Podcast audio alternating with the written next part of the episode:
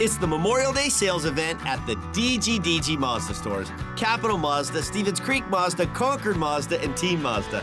Hey, it's SeanOgrand. And we've got over 800 brand new Mazdas with outstanding incentives, like low monthly lease payments and low APR financing. Yep, it's just a great time to buy. So don't miss the Memorial Day sales event at the DGDG Mazda stores in San Jose, Concord, and Vallejo. Financing on approval of credit. You're listening to the Randy Hahn Show on the Sharks Audio Network. Now, here's Randy. John Jeffrey Odgers was born on May 31st of 1969 in the small southeastern Saskatchewan town of Spy Hill. Jeff played over 800 games in the NHL for the Sharks, the Boston Bruins, the Colorado Avalanche, and the Atlanta Thrashers, and compiled a total of 2,364 penalty minutes. He also scored 75 goals and 70 assists and served as captain of the San Jose Sharks for the latter half of the 94 95 season and then the entire 1995 96 campaign. And to this day, remains the Sharks' all time leader in penalty minutes. And he joins us from his farm in Canada. Jeff, good to hear from you again. It's great to hear from you, Randy. Been a long time. Look it has. To catching up.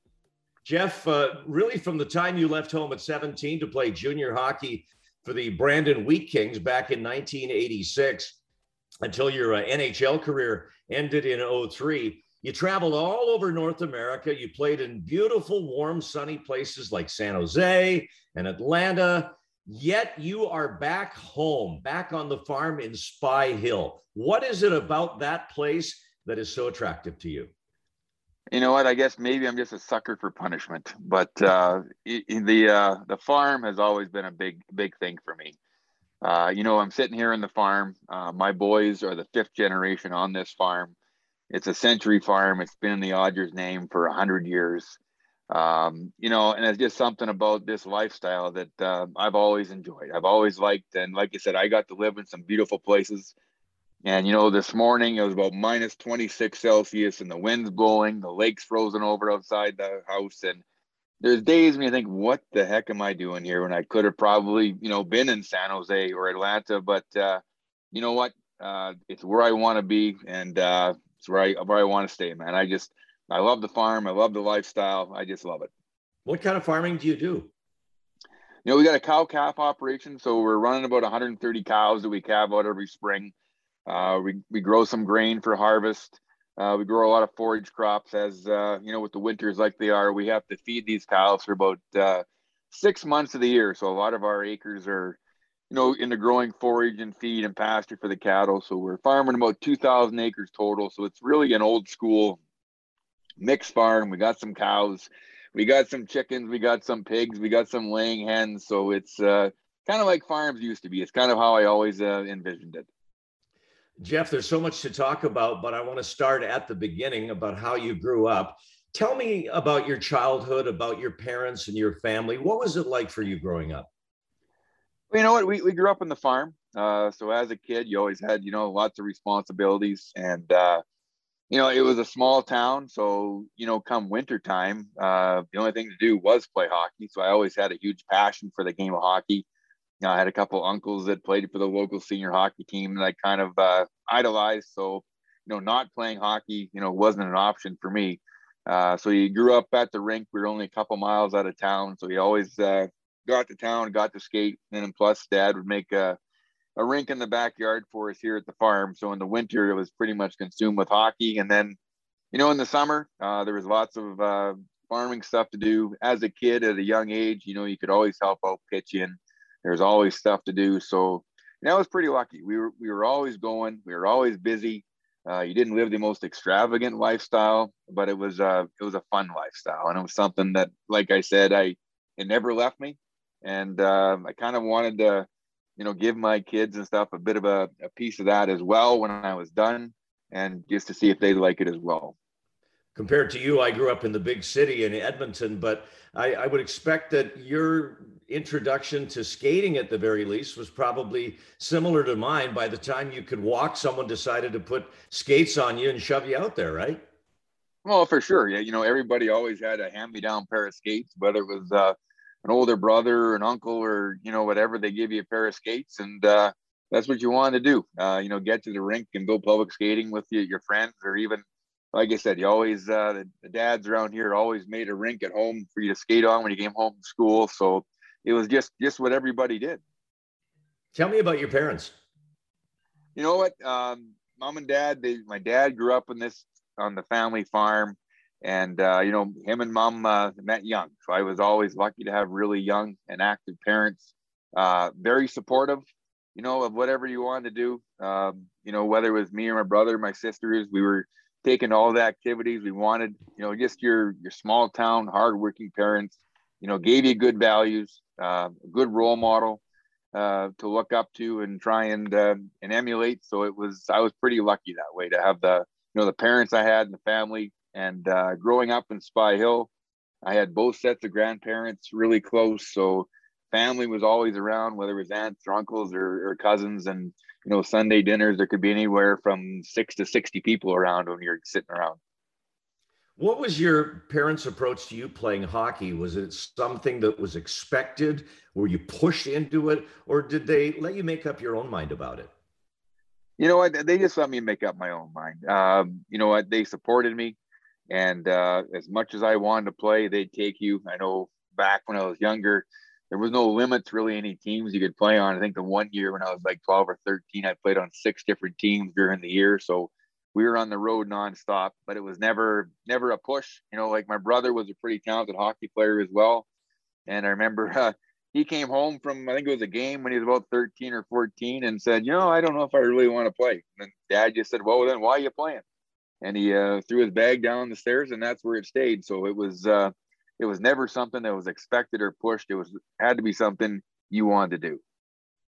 You didn't play junior till you were 17 and you just alluded to those teen years and, and maybe even before that. What are your hockey memories as a boy? Because i know at some point before you went to the whl you enjoyed some, some success won a championship with a group. Uh, what were your boyhood memories of the game? You know it, it was always just having fun with your buddies. Like it was never something you played. Uh, you know, you watched NHL games, but it was so far away, it wasn't even a reality. You just did it because you enjoyed playing with it.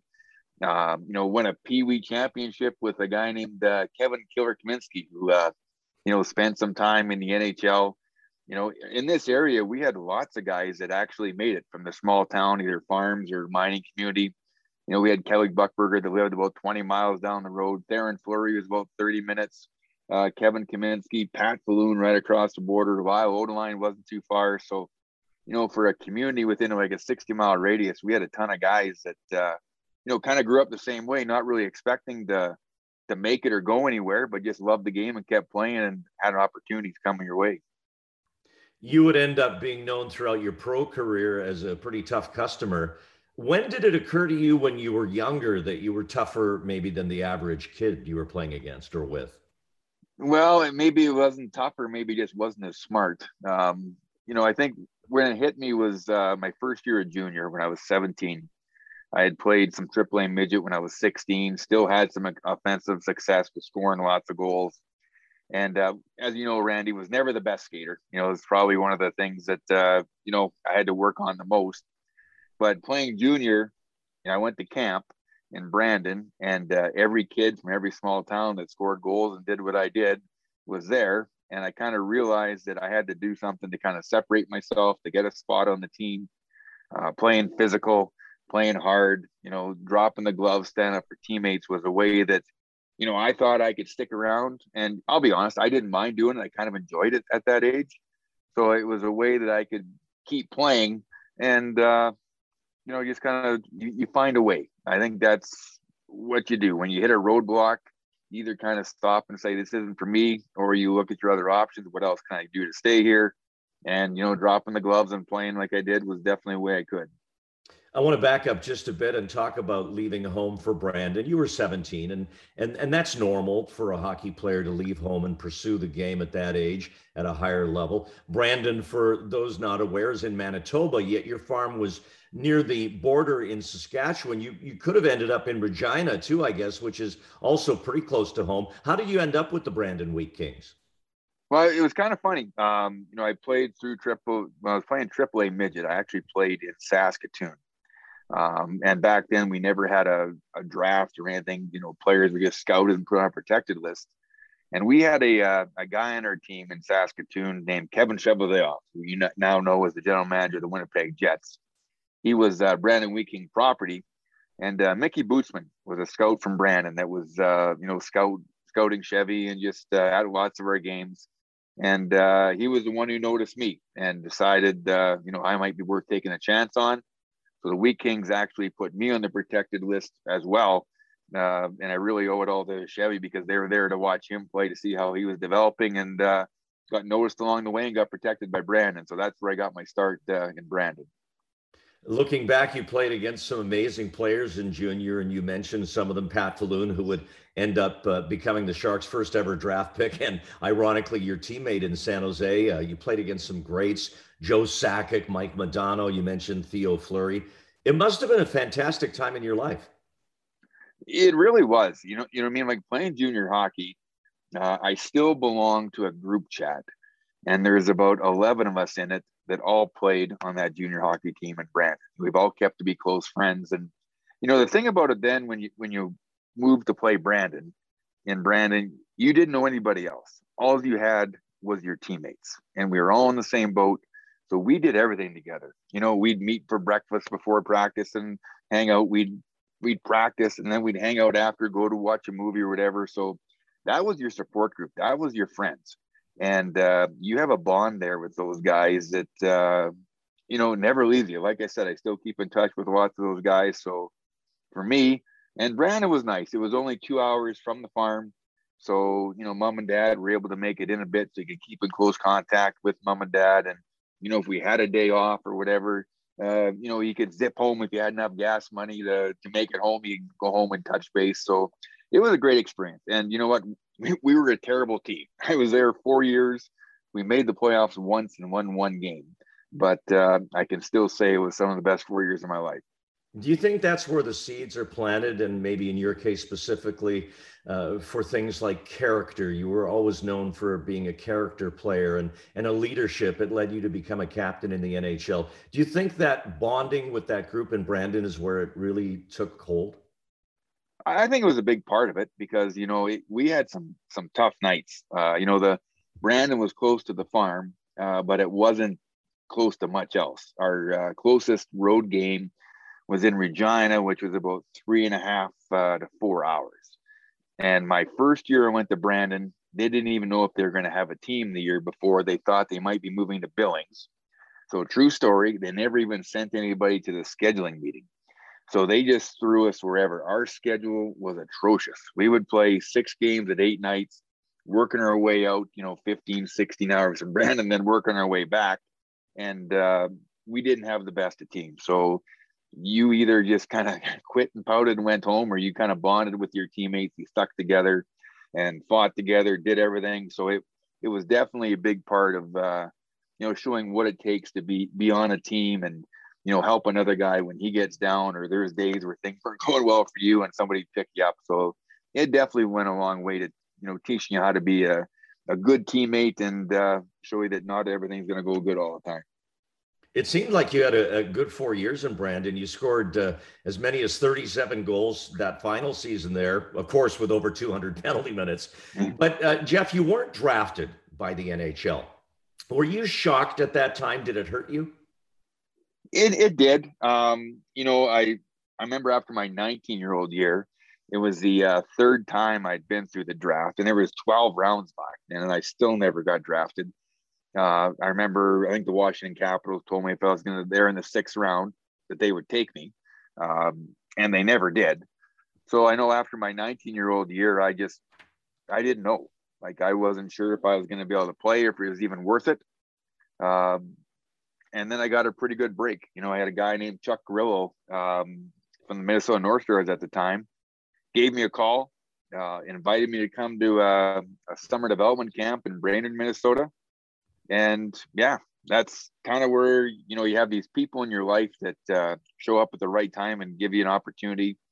Mickey Boosman was a big one in Brandon, and uh, Chuck Grillo was a guy that uh, you know had heard about me, hadn't met me yet, but uh, you know Chuck ended up becoming one of my biggest supporters and uh, you know one of my uh, probably one of the big reasons why I was able to make it.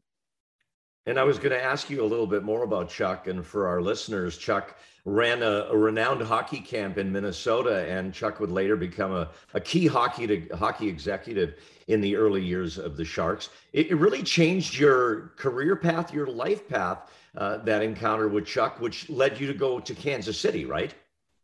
It did, yeah. Um, you know, I ended up going to Minnesota North Stars camp, um, and you know, had a decent camp, made an impression and then Minnesota uh, split. It was kind of a funny deal there, and uh, they split. Half the guys stayed in Minnesota, half the guys went to San Jose, and Chuck went to San Jose. And I was a free agent that year. Played my overage year in Brandon, and uh, the San Jose Sharks actually offered me a contract a year before they even had a team.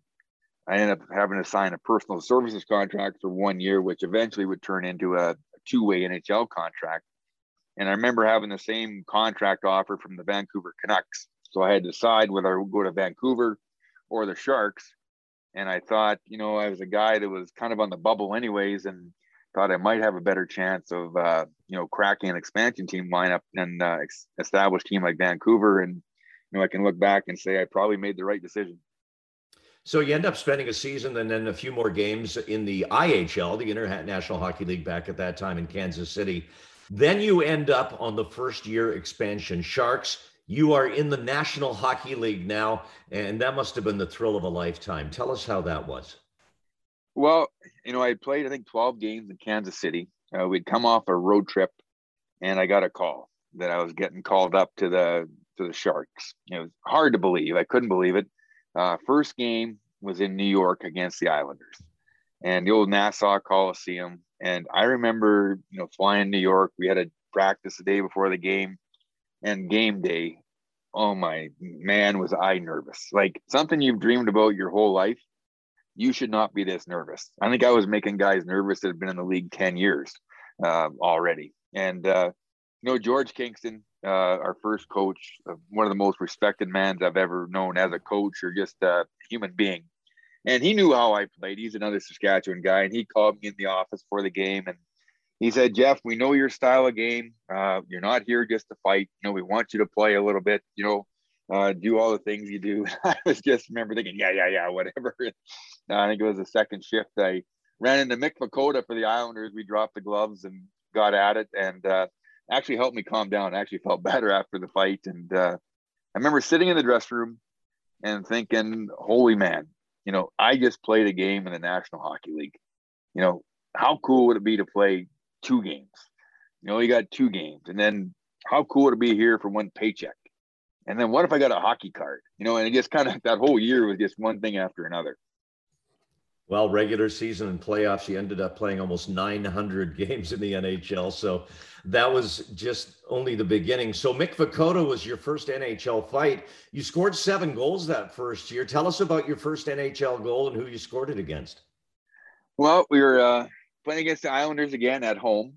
Um, I was playing on a line with Dean Evason and Paul Fenton, and we had kind of a you know your third or fourth line energy guy, and and Kingston used to like the the start us at the start of the game. So we started the game, and uh, Puck got shot in. Steve Weeks was playing net for the Islanders.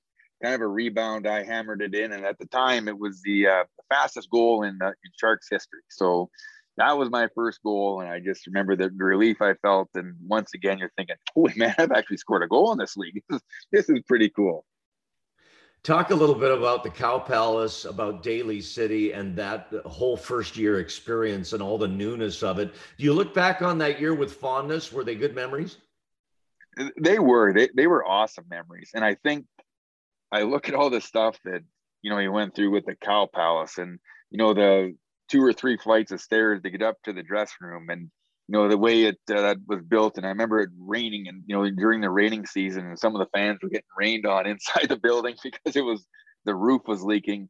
But and i you know i thought back when i got older about having to go through that especially when i went to atlanta about it's a little bit different going through that as a veteran. You know as a younger guy everything's brand new and those tough nights you know when you're losing 10 to nothing to the pittsburgh penguins after two periods you know, as a young guy, you're still okay, man. Let's go. I'm in the NHL, and you know, you could see it really take a toll on some of the veterans. But one thing I will say about that Sharks team, they did an unbelievable job of picking veteran guys to come play. You know, they didn't have the luxury like the Vegas Golden Knights or, you know, to put together that type of team, but they put together character people, you know, like Doug Wilson and Dean Evason, Kelly Kisio, Perry Berezan, now Wayne Presley, Brian Mullen, you know, all all the names you go on and on. Just guys for me, they were unbelievable people, unbelievable character, and went a long way to show me what it took to be a player and a big reason why I was able to, you know, play for as long as I did. Now, the NHL in the early 90s was a much different NHL than it is now. So you weren't the only tough guy on the Sharks that year. There was this other fellow named Link Gaetz what was your first impression of Link? Well, I knew Link uh, from Brainerd. You know, um, they had him in there to do some conditioning, and Link was a guy that was always on the edge. You, you just never knew what he was going to do. You know, good or bad. Uh, he always, everybody was kind of uneasy around him because you never knew what he was going to do. But the potential and talent that man had was and just charisma. He just drew people to him. He had that way about him. I think he had like 348 penalty minutes in, in 48 games. And he had the ability, you know, we do one-on-one drills in practice is a drill you do where the defensemen stand on the hash marks, forwards are on the, the goal line, and it's a one-on-one straight back. The defensemen got to get up and get going backwards as fast as they can. There wasn't a guy on our team that could beat him. You know, he was that skilled of a player. He had a rocket for a shot when he was on his game, you know, he could run your power play and tough. You know, at that time, Marty McSorley was kind of in his prime, and he was actually, you know, made the All Star team. And to me, you know, don't get me wrong, like Marty worked and he was unbelievable leader and character guy, but Link had that ability to be as good or better than Marty McSorley and, and play long, as long as he did. It just, unfortunately for Link, there were just so many things off the ice mostly that kind of held him back. Did, did, did anything ever boil over in practice where the two of you actually dropped the mitts, you and Link? No, we ne- we never did. You know what I mean? Uh, we never did. Uh, we were, you know, got along pretty well. We were pretty good friends. Uh, they actually, he would room with Doug Wilson on the road to kind of help look after him. And I remember one road trip, they put me with Link to kind of help look after him on the road. So didn't work out so well for me actually. I don't think I did a very good job of looking after him, but it was just you know, and the stories. I remember uh, uh we were flew into Vancouver, and uh, the plane gets surrounded by police cars, and we're like, "What is going on here?" They stop us around the runway, and they come and they they drag Link right off the plane. Um, you know, that was a first for a lot of guys in the National Hockey League, and you know, he just had so much ability and talent and like i said tough and charisma and drew people to him but there was issues like that that just kind of unfortunately held him back. For the record i think i was on that trip and a mountie in a full uniform got on the microphone in the plane and just said link Gaetz to the front. And I, I think he had been accused of spinning donuts in someone's lawn uh, in vancouver the past summer. So mm-hmm. they uh, they got him for that. Um, let's talk about year two. Year two was tough with the sharks Jeff, the, the team went 11, 71, and 2. And, and those two ties, you guys were tremendous, I, I want to point out. But uh, Link was gone by then, and, and you started to assume a bigger role as a player. How was that year for you to go through? Well, for me, you know, it was tough because you're losing. And I had to be smart enough to realize that, you know what, I had a, a coach in George Kingston that believed in me, was giving me an opportunity to play and probably on any other franchise in the league, uh, I wouldn't have got that opportunity. So, you know, being on that team, it was tough for sure because your outcomes of the games weren't what you wanted, but I also realized that it was I was given an opportunity to you know get some quality minutes. Even got thrown in the power play for a bit, so it was a, real opportunity for me to kind of establish myself in year two as a guy that could play.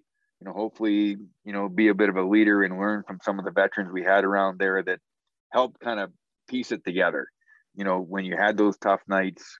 So for me, it was it was tough going through, but it was also a great opportunity. That takes us to the 93 94 season, the third year of the Sharks, and really a magical year.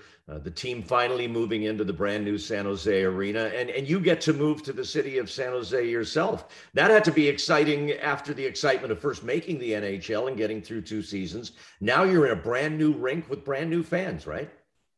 Yeah, no, and it was just to see the excitement. Like we had an unbelievable following um, at the Cow Palace, but uh, you know, go to the San Jose arena and kind of get settled in a, in a new city and have the excitement of having, you know, Larionov and Makarov and, you know, that group coming in. So we had some, you know, legitimate skill come in and made our, our team better. And, you know, just being able to experience what we did, like skating through that shark head in that, in the new arena was just the sound of the fans and the roar. Uh, it was unbelievable. Some of those things that, that you'll never forget. Just to have the excitement that the city had, you know, to finally have us in San Jose, um, you know, it just energized you every night. And then you had the whole thing with the logo going on, which not only was a, big deal in the NHL, but it, it almost became an international sensation. Even though you guys had had a, a terrible second year, everybody, it seemed, around the world knew who this new team were you know the sharks were so far ahead of everybody in in marketing um, you know i think they were one of the first teams that you know did the marketing we actually whether it was i don't know computers were if they were online or they had a you know you could order sharks merchandise from everywhere and i remember going to buffalo and you know the buffalo sabres have been there for a lot of years and looking around and warm up and there was probably as many people wearing shark jerseys as there were Buffalo Sabres jerseys. And it was just from the marketing and the color scheme and the whole shark.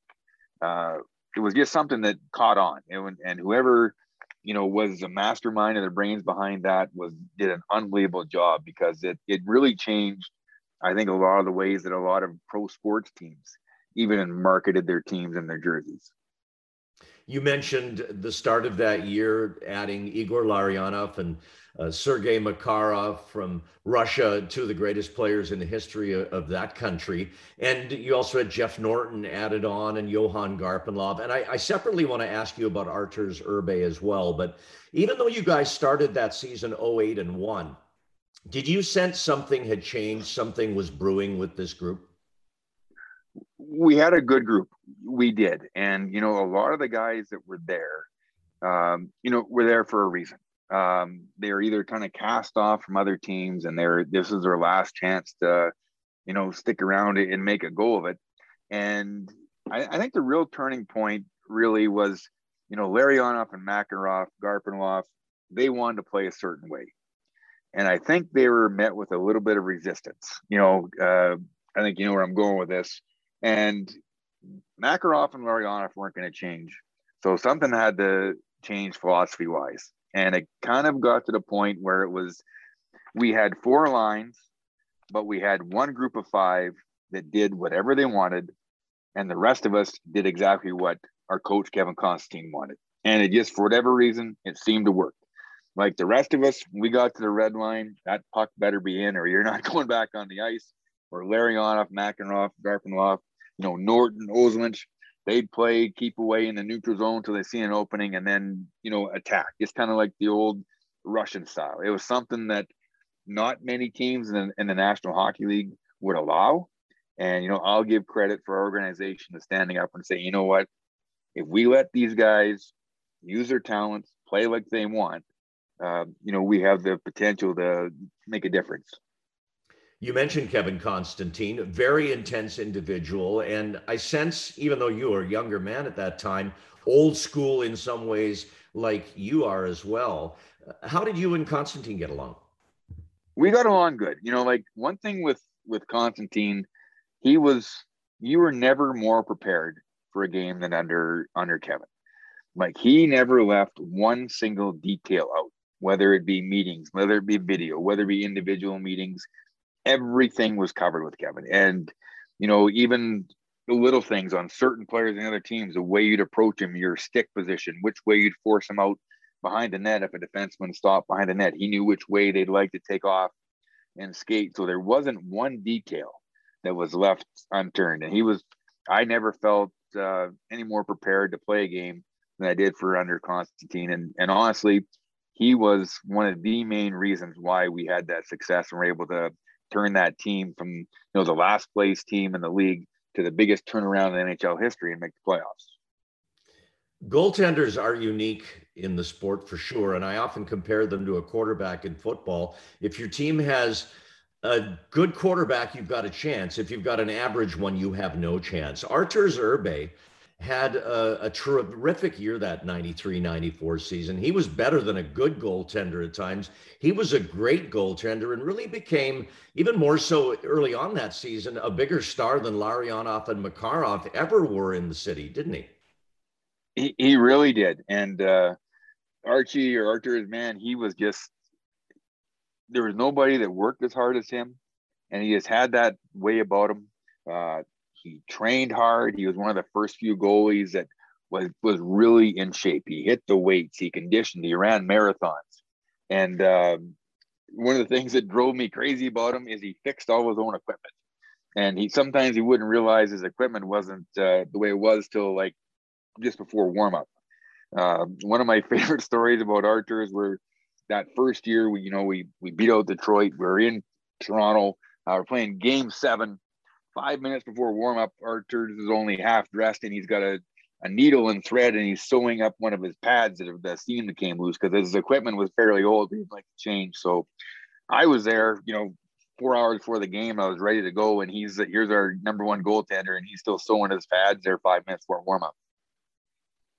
Like I said, they're unique. Uh, want to touch on the playoff series because, uh, well, two of them, but especially the first one that 93 94 year. You guys made a great run at the end of the season, snuck into the playoffs as the eighth seed. And now you're going against not only the number one seed in the conference, the Detroit Red Wings, but in the minds of a lot of people, they were the team to beat to win the Stanley Cup that year.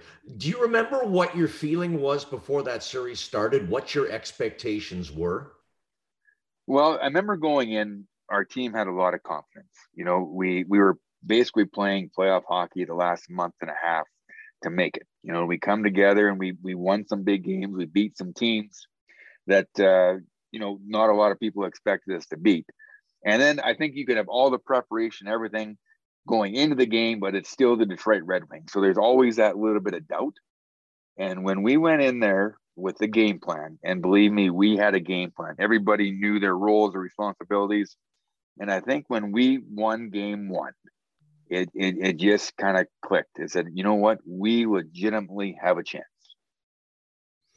But of course, in a seven game series, there are lots of twists and turns. And back then, the NHL played a 2 3 2 format. So you played those first two games in Detroit, got the split, then won a couple of games at home out of the three. And now you go back to Detroit with a chance to close out the series, and, and you have two chances to win one game. On the other hand, it's the Red Wings and it's Sergei Fedorov and it's Steve Yzerman and it's all the rest that goes along with with that team and you absolutely get torched in game 6 and now the whole hockey world instead of it being a Cinderella story of the Sharks are going to upset the Red Wings are of the mind that okay now it's back to form. The Red Wings stepped on the Sharks in game six, and now they're going to cruise to game seven. What was your mindset between game six and seven? Well, you know what? We always had a resilient team, and you know, no matter if we lost by one goal or, or five goals, I think the best thing was we could park it. You put it behind it. You know, it, it's a it's a new day, and that's the approach we went into it. And you know, the longer it stayed close, and the longer we kept hanging around, the more confidence we got, and the more we felt like you know we legitimately had a chance to win it. I was there that night of game seven when Jamie Baker scored that goal in the third period. And and I think there was 12 or 13 minutes left in the period. This must have been the longest 12 or 13 minutes of all of your lives. But what a what a feeling uh, to win that series it must have been, and to win that game seven after Bake scored that goal and and really shock the hockey world. You remember that rink, Randy, when when Bake scored that goal? It just went dead silent. Like it was, they couldn't believe this was actually happening. And then they kind of rallied a bit and said, okay, they're, they're still got time to make it. And then when we ended up winning that game, not only the players, the fans, there was such disbelief in that arena that we actually pulled that off. I, I just remember that feeling of nobody in that rink, you know, besides us, thought we were coming out there with a W. And uh, it, it was awesome. It was, it was one of my all time favorite uh, hockey memories of all time to beat those guys in game seven. And mine too. And I'll still maintain that uh, until somebody wins the Stanley Cup in San, that's San Jose, that goal by Bakes is the biggest one in San Jose Sharks history, without a doubt. Uh, Jeff, I, I, need to talk about fighting because it's uh, something you did a lot of. According to my research, you fought 242 times in the National Hockey League, and you spent 39 combined hours in the penalty box in your career. Uh, you, you fought some really tough customers. You talked about Marty McSorley, and of course, that was before he was a Shark with uh, the Edmonton Oilers and, and later with the Los Angeles Kings. Uh, Tie Domi was about as tough as they come. Uh, you never fought anybody more times than the late Bob Probert. You fought him six times, and I think you you tangled with Domi the same number of times. Was Probert the toughest guy you ever fought? He was. He would be right there. Yeah, no, he definitely was. Just because when you fought him, he didn't seem to get tired. Like, and he was had such a long, lanky arms, and for a guy like me, you know, you had to get inside on him because if you didn't, and if you got you strung out and you got you swinging around, you know, you knew you were in trouble. Uh, you really knew you were in trouble. Um, there's guys that probably maybe punched a bit harder, but as far as all-time toughness or the guy that you wanted to emulate, or if you were going to prove yourself in the National Hockey League that uh, you were a legitimate guy that could fight, Bob Probert was the guy you measured yourself against you weren't known at that time as a heavyweight. I mean, you were a good sized player, six feet, 200 pounds, but compared to some of those other guys I just mentioned, you gave up pounds and inches to all those guys. But I can never recall you backing down from a challenge. You might have been more of a middleweight in that era, but you never backed down from a heavyweight. What was it about you that you could never turn a cheek when challenged like that? You know, I, I, think the biggest thing is I was always scared. I, I, I, if I didn't do it, I wouldn't have a job. You know, I, I knew it was part of my job, and I was always just, I never not wanted to do it because I, I wanted to play. I wanted to keep playing. And I knew it was a big reason what kept me in the league. So, and I remember even as I got older, they, you'd have uh, maybe some assistant coaches or teammates and say, you know what, you don't have to do it as much anymore. And I was like, no, I do because somebody else will take my job. So for me, it was something I felt like I had to do to keep my job and keep playing the National Hockey League. So I, I never wanted to leave it out there where anybody would question, you know, my willingness to to drop the gloves or stand up for a teammate uh, or engage. I just wanted to make sure that was never a, a thought in anybody's mind. So that would not be the reason why you know, maybe they'd make a decision to bring in somebody else. They'd say, "Ah, oh, you out. We're not sure if he wants to do it anymore." No, that's that's not what I wanted them to think of. Captains on hockey teams are usually players that uh, are stars. They are usually on the ice more than the rest of the group. If they're forwards, they're they're top six forwards. You were more of a second six forward, uh, yet you became the captain of the San Jose Sharks that very next year after you guys knocked off Detroit uh, partway through that 94 95 season. Talk about the moment you pulled the Sharks sweater on for the first time with a C on your chest.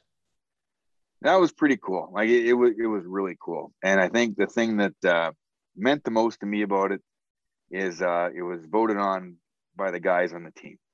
You know, it wasn't a decision that was made by you know upper management or you know it was the guys that were in the room uh, that you were playing with every day that made the decision And probably to me, that that was the thing I was the most proud of. You know, damn right, I was proud to be a captain National Hockey League, but to have it voted on and given to by my teammates was probably one of the most special things ever in my hockey career.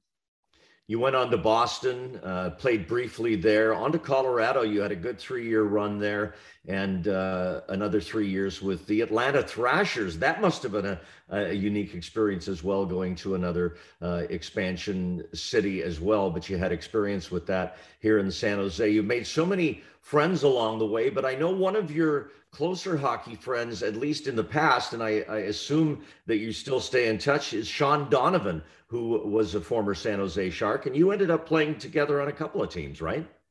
We did. We ended up playing together on uh, three different teams, and uh, you know, Donald came in there. Uh, I believe was an 18 year old, and that time I'd been in the league a little while, and we just kind of hit it off. He was Donald was such a great kid. You know what I mean? He just loved to play, wanted to play, loved the life, uh, had great energy. You know, so we kind of hit it off right away. Kind of more of an older guy, younger guy type thing. And then we got to play together uh, on two more teams. You know, in Colorado, and then by the time we played together in Atlanta, you know, he's growing up. He's a he's a man, right? And uh, and we just kind of kept that friendship. We both uh, we still talk today. Actually, you know, he's uh, got a little farm there in Ontario, so he's uh, doing a lot of the same things I am with the cattle and stuff, and uh, always enjoyed him.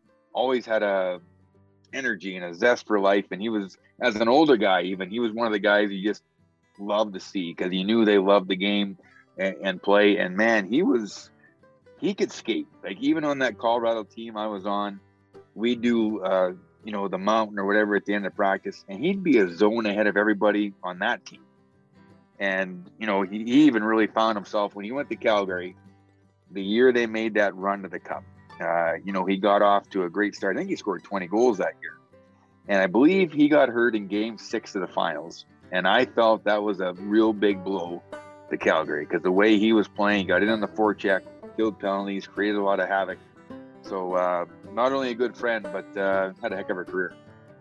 So did you, Jeff Odgers, and five great years with the San Jose Sharks. I think fans from back in that era who followed the team closely will uh, remember you with great fondness for your courage, your uh, leadership with that team, and all the great memories you brought us, especially in that uh, magical 93 94 season when you guys made a run all the way to game seven against the second round. I know there are chores to be done on the uh, farm. We thank you so much for your time and wish you all the best, Jeff. Great talking to you. Man, it was great reminiscing. Brought back a whole bunch more memories. I haven't thought of for a while. So that was great, Randy. Thank you. Episodes of this podcast can be listened to anytime on the Sharks and SAP Center app and are available for download under the Sharks Hockey Digest podcast on iTunes, Spotify, and Google.